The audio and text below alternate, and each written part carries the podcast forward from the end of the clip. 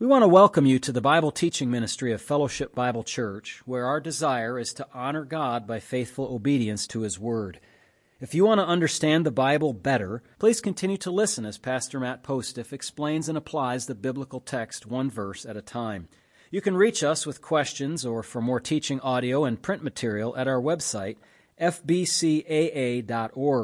You can also watch our services live at fbcaa.org slash live. We want to thank you for listening and pray that you will be edified. Join us now as Pastor Postiff opens God's Word.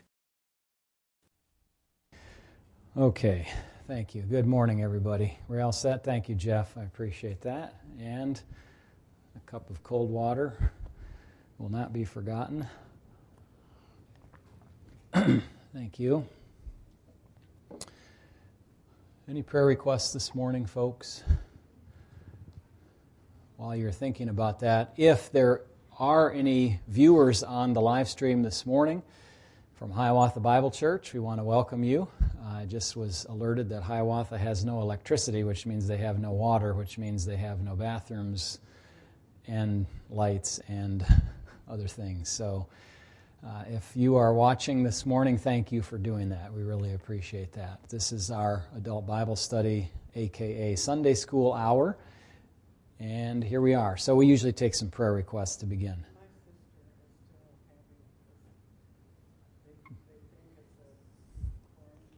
Strain or something like that.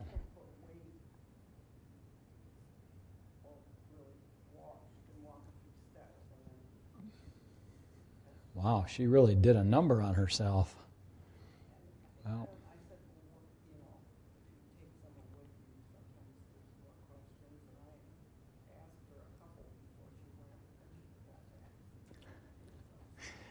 Need to bring an advocate with you to those kinds of doctor's appointments. Yes. Is there somebody else? Yes.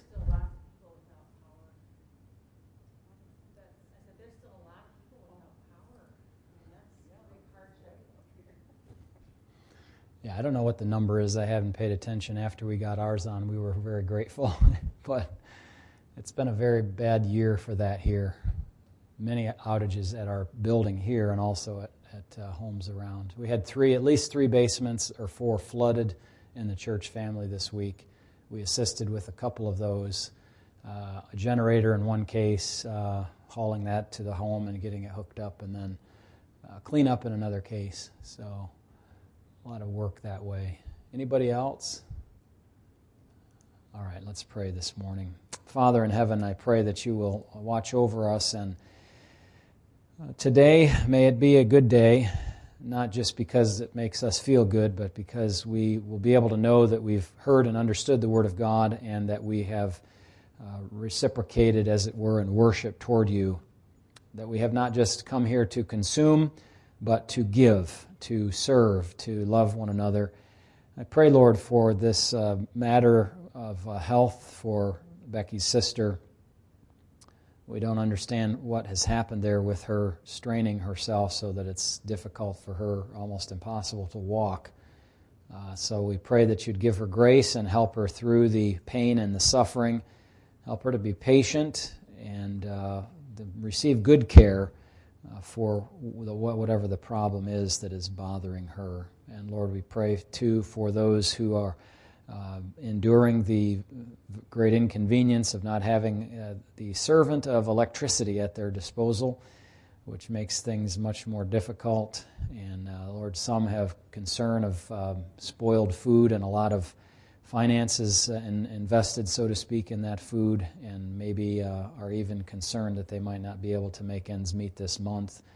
So we pray that you would help them, help them if they are part of a church family to be able to make that known and receive assistance that might be uh, available to them. Help us now as we begin uh, looking at a study that has been on my heart for a while and uh, caution uh, care for us, Lord, and uh, help us take caution in this matter um, because it's so important. We thank you for it. We pray your blessing. Thank you for those visiting today. We pray for the students that are back, and we pray that we'll be able to reach a number of them and uh, bring them to the church and have them become involved and uh, provide a good um, oh, what could we say? A refuge away from the craziness on the campus. Uh, and may, when students come, Lord, may they be able to focus their attention on the things of God and set aside the school and sports and social uh, things for a while and uh, give attention to their souls. Thank you in Jesus' name. Amen. So, we talked about uh, all the different areas of Christian doctrine, really, that you might want to share with somebody, and the practical matters like spiritual disciplines that we talked about a number of weeks ago in a small series. Um, and so those are important to keep in mind. And I think both uh, the utility of that little message was twofold, really. It was to help us to review what we need to know, kind of the basics, but also and, and, and, about the disciplines, but then also how can we share with others. And that fact, the fact that we need to be sharing this material with other people. As I've said very often before, biblical or Bible literacy is at a very low ebb in uh, our land. Uh, it's never been like, you know, top priority. It's not like they have all kinds of uh, classes on it at Cambridge and Oxford and all of that sort of thing, but, uh, you know, or U Michigan and so on. But still, uh, we, we are responsible for disseminating that information. So I wanted to begin a, uh, taking you through some of what I'm learning by reading a book that I've shared, uh, that, that was shared with me some time ago. And it's called Shepherding a Child's Heart. Has anybody read that book? You've read that book. One person, a couple people have read that book. You've read that a long time ago. Well, it should be a good review for us. Um, this would kind of fall under the heading of parenting, of course, or family, Christian family life. And uh, it's a big burden for me. And let me say, uh, you might say, well, what you know, what credentials do you have for teaching this kind of class? Um, not that you would say that in a kind of, you know, negative way, but I was just thinking about it kind of this morning and thinking, what, what makes me able to teach this? And, uh, well, one is that we have the scriptures, and the scriptures are sufficient for all things pertaining to life and godliness. God has given us all the things that we need here for life and godliness. Uh, reading resources that are scripturally based with that same philosophy are helpful. It is helpful to do that because we don't know, can't know everything, and you know we can't necessarily have all the you know horsepower upstairs to uh, put it all together in an organized fashion. But we have the Bible, and so we're going to look at uh, one just to start with in Ephesians six, which is very familiar to you, but uh, just make a couple of comments about it, and then. Um, get into a little bit more of this. But the other, the, the other thing that I would say about parenting is that some of us, I'll put, I'll just talk about myself, have a good deal of experience in parenting 18 and a half years. But I'm not going to claim that all my experience was good experience. You understand what I mean? yeah, we have experience, but it's not all necessarily been good. Uh, there have been a lot of bump, bumps or potholes along the way, and uh, especially, I think, uh, especially with your first, uh, you make a few mistakes, or many mistakes, and uh, you know, you look back 18 years, it's not possible to undo all of those mistakes or any of them. You know what I mean? So you can feel a level of regret about, you know, how you did with parenting, but even in that, you have to trust the Lord, right? And you have to recognize too that there is not a there's not a deterministic uh, program that you can use that will by deterministic I mean that will determine the outcome, because there are two we'll say two parties. We'll say the parents, hopefully they're unified as one party, and then there's the child. And you can do a very good job of parenting. Nobody's going to do a perfect job. You can do a decent job, a halfway decent job. You can have a decent home and uh, you know be involved in the things of God. But that doesn't mean that the outcome is going to be what you hope for it to be, because there is another heart there, not just your parents, the parents' heart or hearts, but the child's heart And so our job is uh, about shepherding, shepherding those hearts. And uh, just because you do a good job of shepherding doesn't mean the sheep won't decide to go astray, right? And that hurts. But Ephesians chapter 6, it says in uh, verse 4 And you, fathers, do not provoke your children to wrath, but bring them up in the training and admonition of the Lord. Let me go back to verse 1. Children, obey your parents in the Lord, for this is right. Honor your father and mother, which is the first commandment with promise, that it may be well with you and you may live long on the earth. Now, I'm going to actually uh, touch on that in my morning message in Luke. Um, there'll be a little part of that message that is maybe a little bit humorous or a little depressing to you, depending on your perspective. But uh, there is a, a, section that has to do with uh, age and uh, longevity. Um, but this is an interesting uh, section because it, it gives an outcome. It's a commandment with a promise that it may be well with you and you may live long on the earth. And there are practical reasons why that's the case. Um, and uh, you know human reasons we could say, but also blessings from God for people who live a godly kind of lifestyle. Notice that it says children are to obey because it's right, and they're to honor their father and mother. So it's not just obedience, uh, and this actually touches on the theme, really, of the book Shepherding a Child's Heart by Tripp. And that is that we're not talking about merely external obedience. It's nice when children are obedient. In fact, it's nice when adults are obedient to God. um, but that's not the only issue. As you're well aware, uh, external obedience is one thing, but external obedience without internal honor is like hypocrisy. You know what I mean? You conform external obedience to a standard, but if that standard is not embraced or held to by the child, then they're just obeying it because that's just kind of the way to get by and get the reward or whatever. So it's an, an external obedience only. Here, Paul deals with, and, the, and not only Paul, but the scriptures uh, deal with the external as well as the internal honoring um, father and mother, and that is what comes with a promise. Uh, so I would say that it's not just external obedience that comes with a promise, it's obedience and honor that comes with that promise. Oh, I obeyed my parents. Yeah, but did you do so from your heart? Did you do really did you really do that? But then, really, my focus was on chapter 6, verse 4. And then uh, it says, You fathers, do not provoke your children to wrath but bring them up in the training and admonition of the Lord. Focus on the last part of that verse. Bring them up in the training and admonition of the Lord. So there's a goal it's built into there. Your goal is to get them to the up part, bring them up, uh, raise them. Uh, you're raising adults. You're raising future adults if your kids are small not uh, children only, per se. And then it says in the admonition or instruction. Then, uh, as I was meditating on this verse, I just landed on that last little phrase. What does that last phrase say? Just look at that.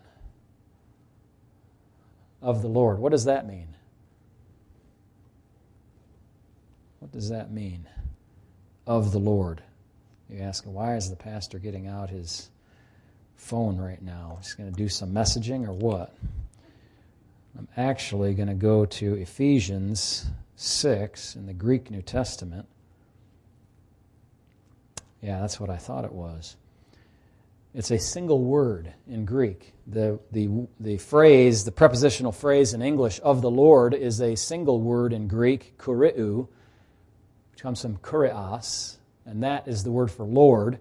But the spelling at the end of it, the OU ending, kuriu, indicates that it's a genitive case. Okay, I'm probably lost some of you already, right? But uh, nominative case is for the subject, accusative case is for what, Anne? The direct object. The, uh, the uh, genitive, let me see, nominative, genitive, dative case is for what, Anne? indirect objects. And the genitive case, the genitive case is for a whole lot of stuff. It's often kind of in first year Greek, we talk about it as a case that indicates possession, but it, cause, because it can indicate possession. Um, it's like when we write a word and then we put an apostrophe S after it. That's all that is. It's a different spelling for the word to indicate that it has a different function in the sentence. Um, so, apostrophe S in English, OU ending here, it's of the Lord. Now, it doesn't indicate possession per se here, the instruction or training and admonition hmm, possessed by the Lord. No, that's not really the nuance that's being conveyed. Uh, what would be the nuance conveyed? The, the, the, what's that? Okay, that's a good, a good question or a good statement. Anne has suggested that it's a genitive of source. The, the training and admonition that comes from the Lord. Uh, it could be a genitive of content, training and admonition about the Lord, or which contents are concerning the Lord. You see that? So there's when you come to the finer distinctions of okay, this is a genitive, we all can see that. Well, some of us can see that.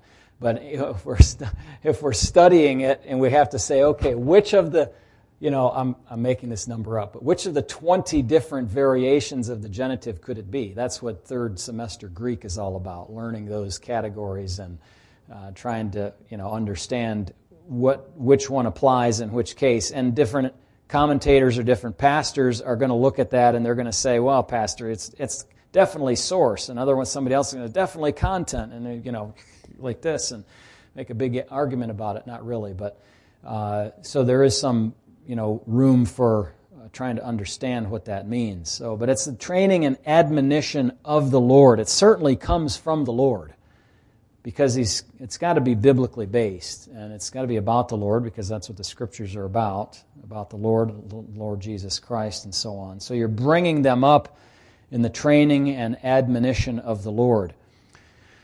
Well, the uh, title, any comments or questions? Yes.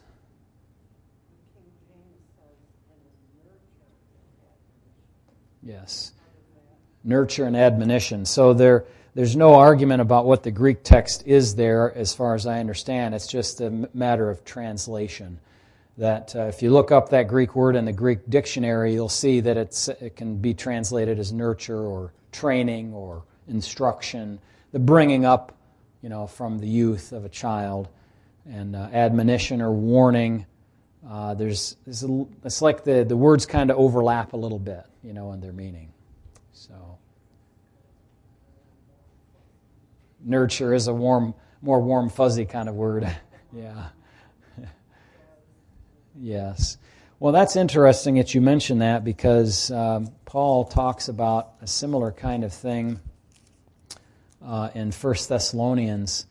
Um, when he talks about uh, them when they came amongst the Thessalonians. They were gentle among them, just as a nursing mother cherishes her own children.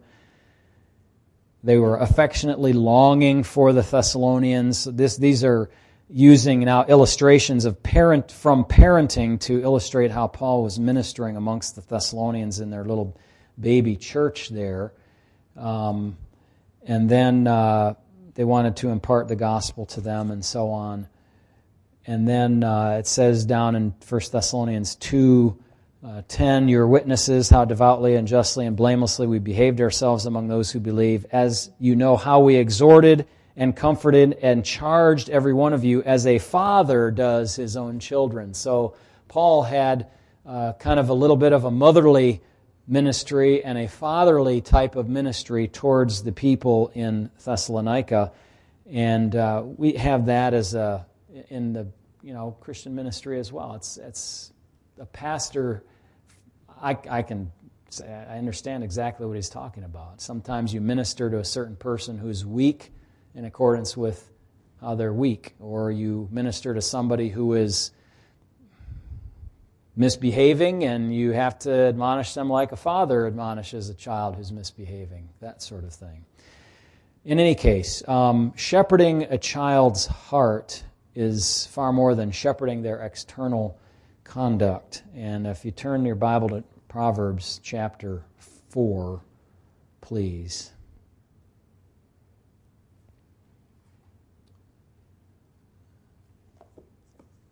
Any of us who are believers are going to resonate with this kind of material because it's strictly, you know, it's drawn right from the Bible and will remind us of some very important truths that we may have overlooked or in the moment of parenting when it comes when frustration overwhelms us or um, you know uh, the difficulty of the situation or our own nature our own hearts get in the way you know probably should have a uh, probably should have a message called shepherding a parent's heart because that's what that's what needs to happen for parents to shepherd a child's heart but in Proverbs chapter 4 verse number 20 it says my son give attention to my words Incline your ear to my sayings. Do not let them depart from your eyes. Keep them in the midst of your heart, for they are life to those who find them and health to all their flesh.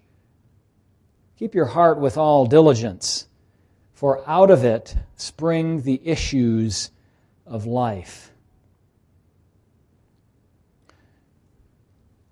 Um, that's a it's a good picture, isn't it?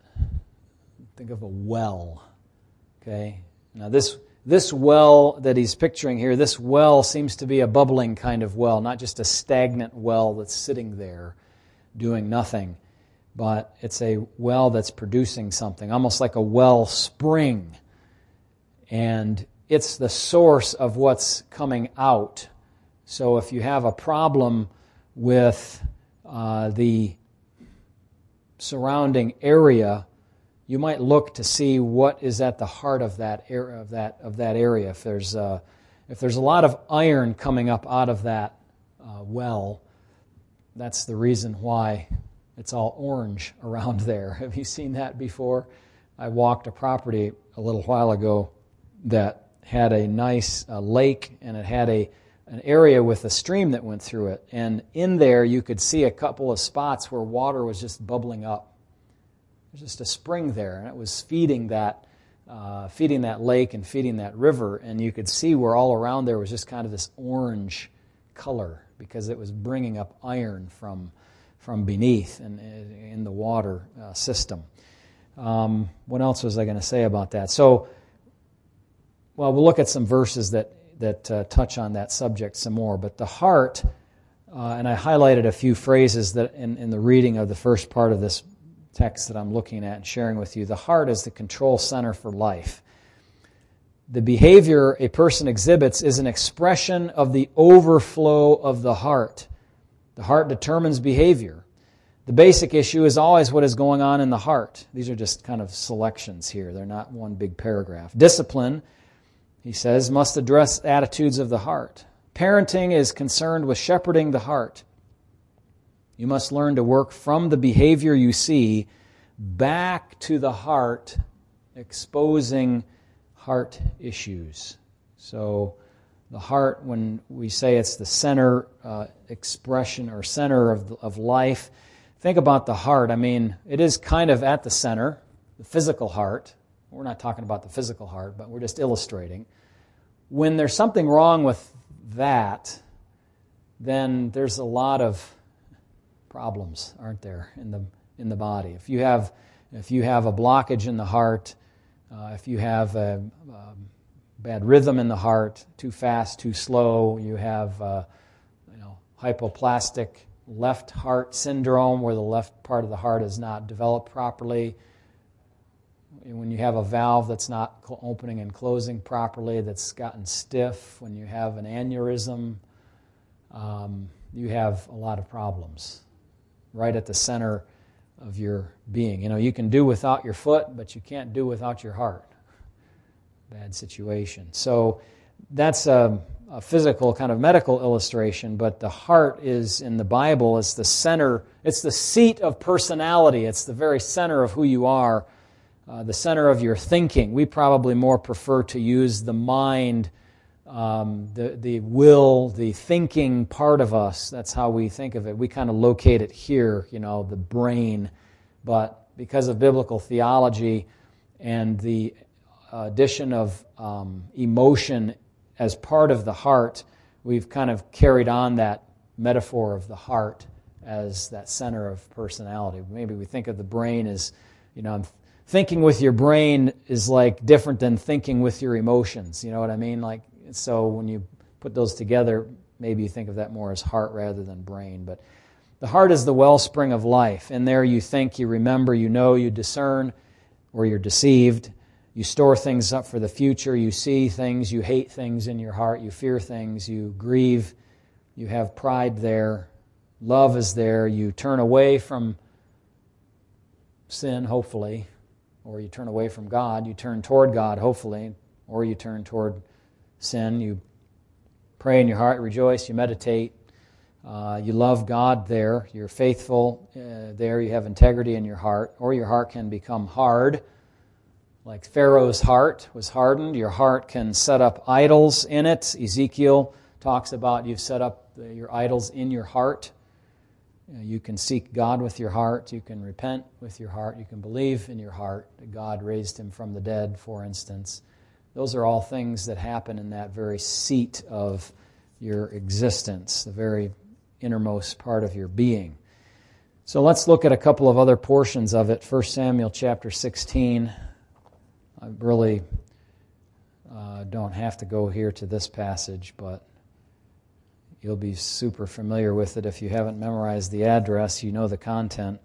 But the Lord said to Samuel, Do not look at his appearance or at his physical stature, because I have refused him. For the Lord does not see as man sees.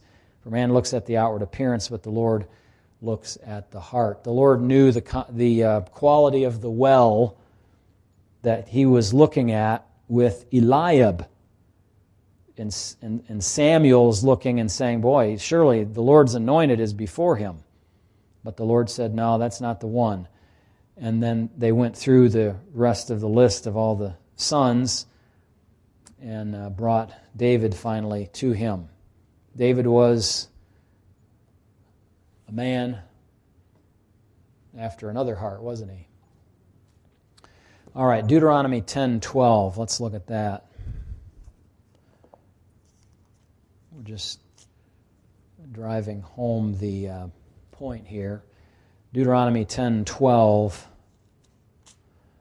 It says, "And now Israel, what does the Lord your God require of you but to fear the Lord your God, to walk in all his ways, and to love him, to serve the Lord your God with all your heart and with all your soul.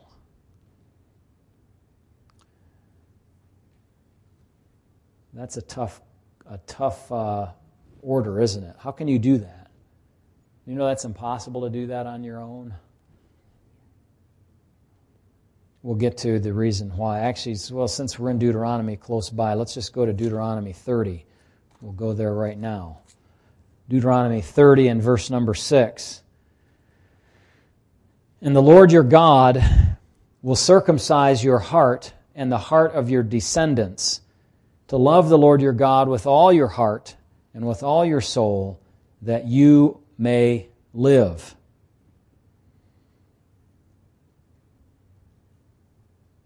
And this is also in Deuteronomy 10:16. Uh, you've heard me say this before. I'll say it again. Uh, circumcision of the heart is what? How would you how would you explain it in other theological terms. Do you remember me saying that before, Tim? Circumcision of the heart is equal to what doctrine, what uh, concept? We have the answer regeneration. Okay? Circumcision of the heart is what happens when somebody is saved. God has to do that work. I wish sometimes I could do that work. You know what I'm saying? Like, just fix the problem. It's obvious. You know, the person that's in darkness, they can't see. They can't see. Why? Because they're in darkness. And you're looking and you're saying, I see, I see your problem. You're in darkness and you need to have your heart circumcised. Well, that's only that's a work that God does. The Lord your God will circumcise your heart and the heart of your descendants. All we can do is cry out to him in faith and say, God, save me from myself, from my sin. Let's go forward to Second Chronicles, please, chapter 16. Turned right there. Second Chronicles 16.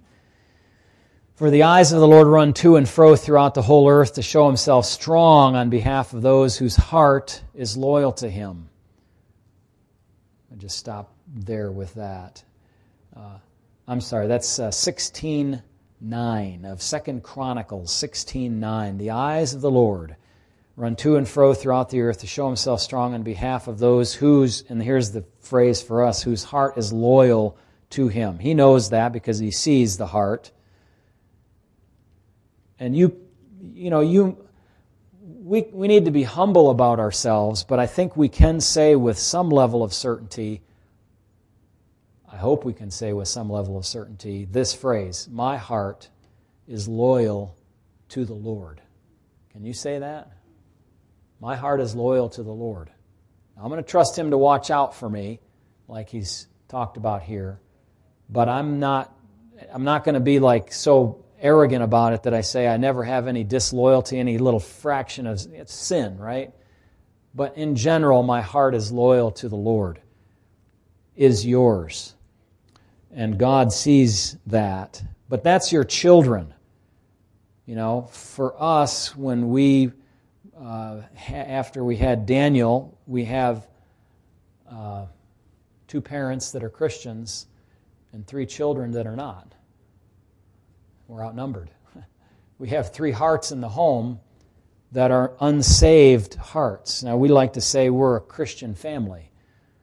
Well, that's all good, but, you know, when it's two fifths of it are Christian, actually, is it really a Christian family or is it not a Christian family? Adults count more, right? okay, we're bigger. we, run, we run the show, so, but it's true. I mean, we try to have a Christian home. You know, we run it with Christian principles, and uh, you know, we witness to the children and share the Word of God with them, and so on. Let's go to 1 Kings. Now we're going back and forth, back and forth. 1 Kings chapter 8. 1 Kings 8, and uh, this great prayer of dedication in the end of it, towards the end of it, 1 Kings 8:57. May the Lord our God be with us as he was with our fathers. May he not leave us nor forsake us. Here it is, that he may incline our hearts to himself, to walk in his ways, sorry, to walk in all his ways, and to keep his commandments and his statutes and his judgments which he commanded our fathers. Have you ever prayed, Lord, Incline my heart to fear your name. That's in the Psalms. I wish I remember the address right now, but I don't. Incline my heart to fear your name. Don't let me have a double minded way about myself. Don't let me be uh, two hearted about it or have a divided heart. You know what a divided heart is, right? You want to have one foot over in the world and you want to have one foot over in the, in the church. You know, you have this conviction, this conscience feeling like, I got to be over here but I want to be over here. So you're pulled in both directions. But you can pray, God, give me a united heart. Incline my heart to fear your name. Well, those are just Old Testament truths. Nothing's changed in the modern era. It's all still the same. But we can uh, go to Matthew's Gospel and see a couple, uh, well, Matthew, Mark, and Luke we'll look at uh, a couple of others. Matthew chapter 15, verses 8 and 9 to begin. And the Lord confronts about this matter of defilement. And uh, he says to the scribes and Pharisees, Matthew 15, verse 8. Matthew 15, verse 8. These people draw near to me with their mouth and honor me with their lips, but what? That wellspring of life out of which issues all the things of life. Their heart is far from me. In the center of their being, they don't have a loyal heart to God. They don't want to have that. They want to be loyal to something else. By the way, if you don't have God at the center of your loyalty, what are you? An idolater, because you have something else there. Okay? Yeah, idolatry is not only bowing down to wooden statues or gold covered you know, statues. Uh, so their heart is far from me, and in vain they worship me, teaching as doctrines the commandments of men. Now drop down to verse 16. Uh, so, um, actually 15. Peter answered and said to him, Explain this parable to us. So Jesus said, Are you also still without understanding? Do you not underst- yet understand that whatever enters the mouth goes into the stomach and is eliminated? But those things which proceed out of the mouth come from the heart, and they defile a man. For out of the heart proceed, here's the wellspring of life, proceed evil thoughts, murders, adulteries, fornication, thefts, false witnesses, blasphemies. These are the things which defile a man, but to eat with unwashed hands does not defile a man. Here at the very center of the, of the being uh, of a person is the heart, which is deceitful above all things and desperately wicked. Jeremiah 17:9. And out of it springs all of these things. That's the defilement is already there. You can't be defiled by eating a ham sandwich. Okay? And the Lord is showing them that is the case. So eating with unwashed hands might, you know, give you a stomach bug, but it doesn't make you worse spiritually uh, than you would have been. That's Matthew chapter 15. Whatever is going on in the heart, our author here says uh, in this, the book that I'm reading is ultimately expressed in behavior. So, whatever is going on in our behavior cannot be understood in isolation from the heart. Um, Mark 17, or sorry, Mark 7 really talks about the same thing when it talks about the parable that the Lord taught, and, and he uh, answered the question of the disciples Are you lacking in understanding? Don't you understand that whatever goes into the man from outside cannot defile him? Because it does not go into his heart, but in his stomach and is eliminated. They had enough biological understanding to know about the alimentary canal and that it was not directly connected to the heart. And so it's the same thing now, I, w- I was thinking just now as I was reading this, maybe we should uh, write out of the heart proceed the. Let's write the in our minds the opposite of this. The heart out of the heart proceed evil thoughts, murders, adulteries. That's for the unsaved person. What about for the saved person? What arises from the heart of a saved person? Love, joy. We're going to talk about fruit of the Spirit now. Okay, you're one step ahead of me. Uh, worship, what's that? Compassion. Out of the heart of a believer are going to well up these sorts of things praise to God, prayer, uh, those sorts of things. Maybe you could uh, write the list and ask yourself, well, that's what the Bible says should well up from the heart of a believer because my heart has been circumcised, it's been enlivened, it's been awakened, it's been inclined to fear God, it's been uh, united, and so on. Um, Luke chapter 6. Luke chapter 6. We're going to be there in a while in our series in Luke, quite a while maybe. Uh, Luke chapter 6, verse uh, 43. For a good tree does not bear bad fruit, nor does a bad tree bear good fruit. For every tree is known by its own fruit. For men do not gather figs from thorns, nor do they gather grapes from a bramble bush. A good man out of the good treasure of his heart brings forth good. There it is right there. We, we we're given a list of what the good fruit looks like. And an evil man out of the evil treasure of his heart brings forth evil. For out of the abundance of the heart his mouth speaks.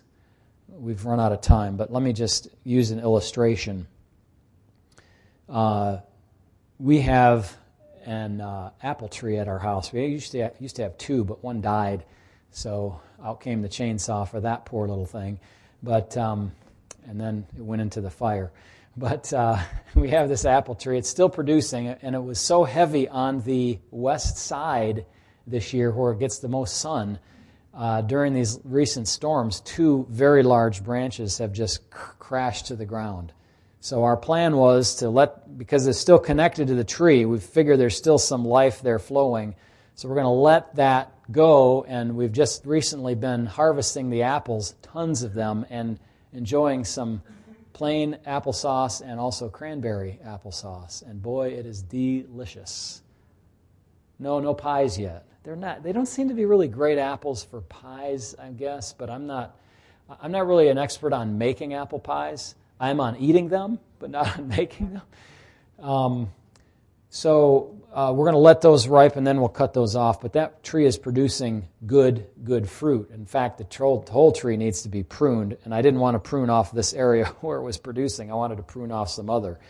But uh, imagine a tree that is, you know, you're trying to impress your, your guests and uh, it's not producing anything.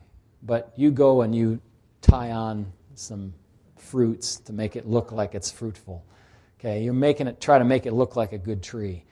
But at the heart of that tree, it's not good. It's not fruitful. It's like the tree that the Lord said, you know, why, why is this tree cumbering the ground? Let's just cut it down and use the ground for something else. And remember the guy said, the, the, the steward said, oh, we'll, we'll, we'll fertilize it and see what happens to it.